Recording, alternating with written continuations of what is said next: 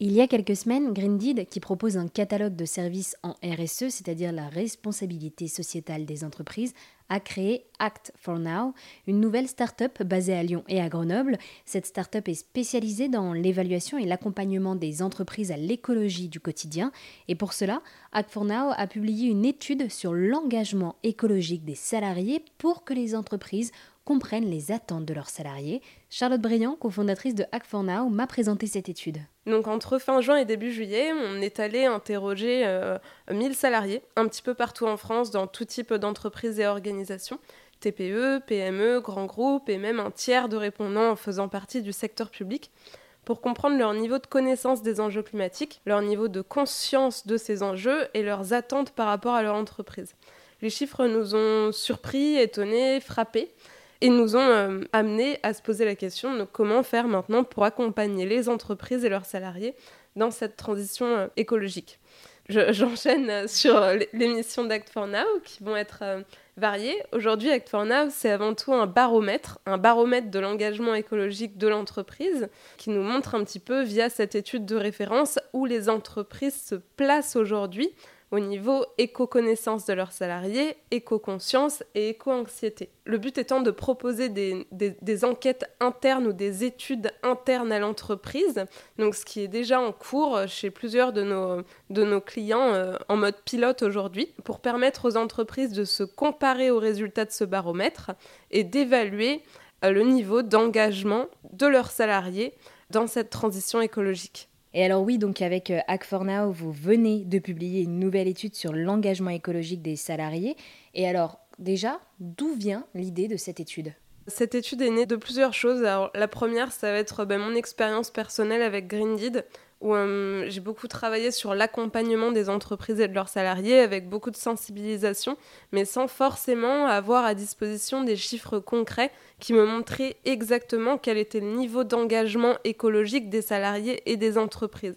Cette étude, pour nous, c'est vraiment l'étude de référence à laquelle on, on, va se fier pour évaluer nos futures entreprises clientes et leur proposer des plans d'action adaptés il n'existe pas en fait encore de, chiffres aujourd'hui qui nous montrent exactement euh, quel est le niveau de connaissance générale des salariés par rapport aux enjeux climatiques, quelles sont leurs attentes et quelles actions prioriser pour répondre aux attentes de ces salariés. Et au niveau de, la dernière catégorie, à savoir l'éco-anxiété, c'est une thématique qui est aujourd'hui mal ou alors pas du tout gérée en entreprise ce qui fait qu'on ne dispose pas de chiffres qui nous indiquent euh, si les salariés aujourd'hui sont éco-anxieux ou au contraire ne sont pas intéressés par les enjeux euh, climatiques. Et alors, euh, du coup, que révèle cette étude? Alors je vais reprendre les trois grands piliers de notre étude pour répondre à cette question. Le premier est relatif à l'éco-connaissance, donc c'est-à-dire le niveau de connaissance des salariés par rapport à ces enjeux climatiques. Les résultats ont été assez frappants sur cette thématique et nous montrent en fait que les salariés en France n'ont de manière générale pas une bonne connaissance des enjeux climatiques. Ce qui n'est pas forcément si surprenant au final, étant donné qu'on parle très régulièrement de dérèglement climatique, on en entend parler dans les médias, à la radio, à la télé, mais il s'agit quand même d'une notion scientifique qui n'est pas facile à comprendre, et sans avoir un background scientifique, eh bien on se rend compte que tout le monde entend parler de ces notions, mais reste un petit peu dans le flou. Donc l'étude nous montre par exemple que les salariés n'ont que très peu de notion des ordres de grandeur de l'empreinte carbone ne connaissent pas euh, l'empreinte carbone moyenne d'un Français. on a 22% par exemple des répondants qui ont su évaluer l'empreinte carbone d'un Français à 10, alors que notre question leur, leur demandait de se positionner entre 10, 70 et 700 tonnes de carbone émises par an. Même chose au niveau des, actions les plus efficaces, les plus impactantes sur le climat, à mettre en place à son échelle, à l'échelle collective ou à l'échelle de l'entreprise. Les salariés sont un petit peu dans le flou. Si ils, savent de manière générale, ou en tout cas plus de la moitié d'entre eux, euh, sont au courant que le transport est un secteur assez émetteur en CO2, le plus émetteur aujourd'hui, en revanche, sur la question de l'alimentation, ils sont dans le flou et ne réalisent pas que ne pas manger de viande, ou en tout cas moins en manger, peut être une action qui aura un poids fort.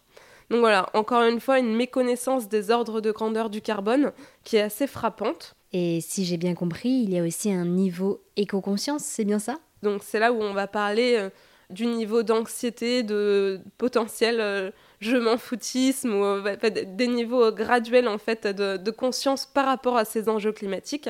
La très très grande majorité des salariés qu'on est allé interroger, donc les 1000 salariés interrogés, nous indiquent ressentir soit de la colère, de la déprime, ou en tout cas des sentiments forts et très négatifs dès lors qu'ils abordent la notion du climat.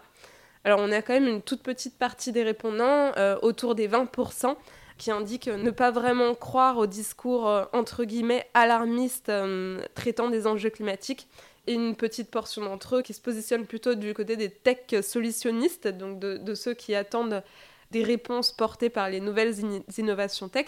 Mais de manière générale, les salariés sont assez anxieux sont anxieux dès lors qu'on aborde la notion du climat, et c'est une anxiété qui se renforce dès lors que leur connaissance des enjeux climatiques se perfectionne aussi. Et enfin, donc, dernière grande catégorie de l'étude, les éco-attentes ou les attentes écologiques par rapport à, leur entreprise. On est venu euh, interroger les salariés par rapport à 43 éco-actions potentielles et en leur demandant le niveau d'importance qu'ils accordaient à ces éco-actions.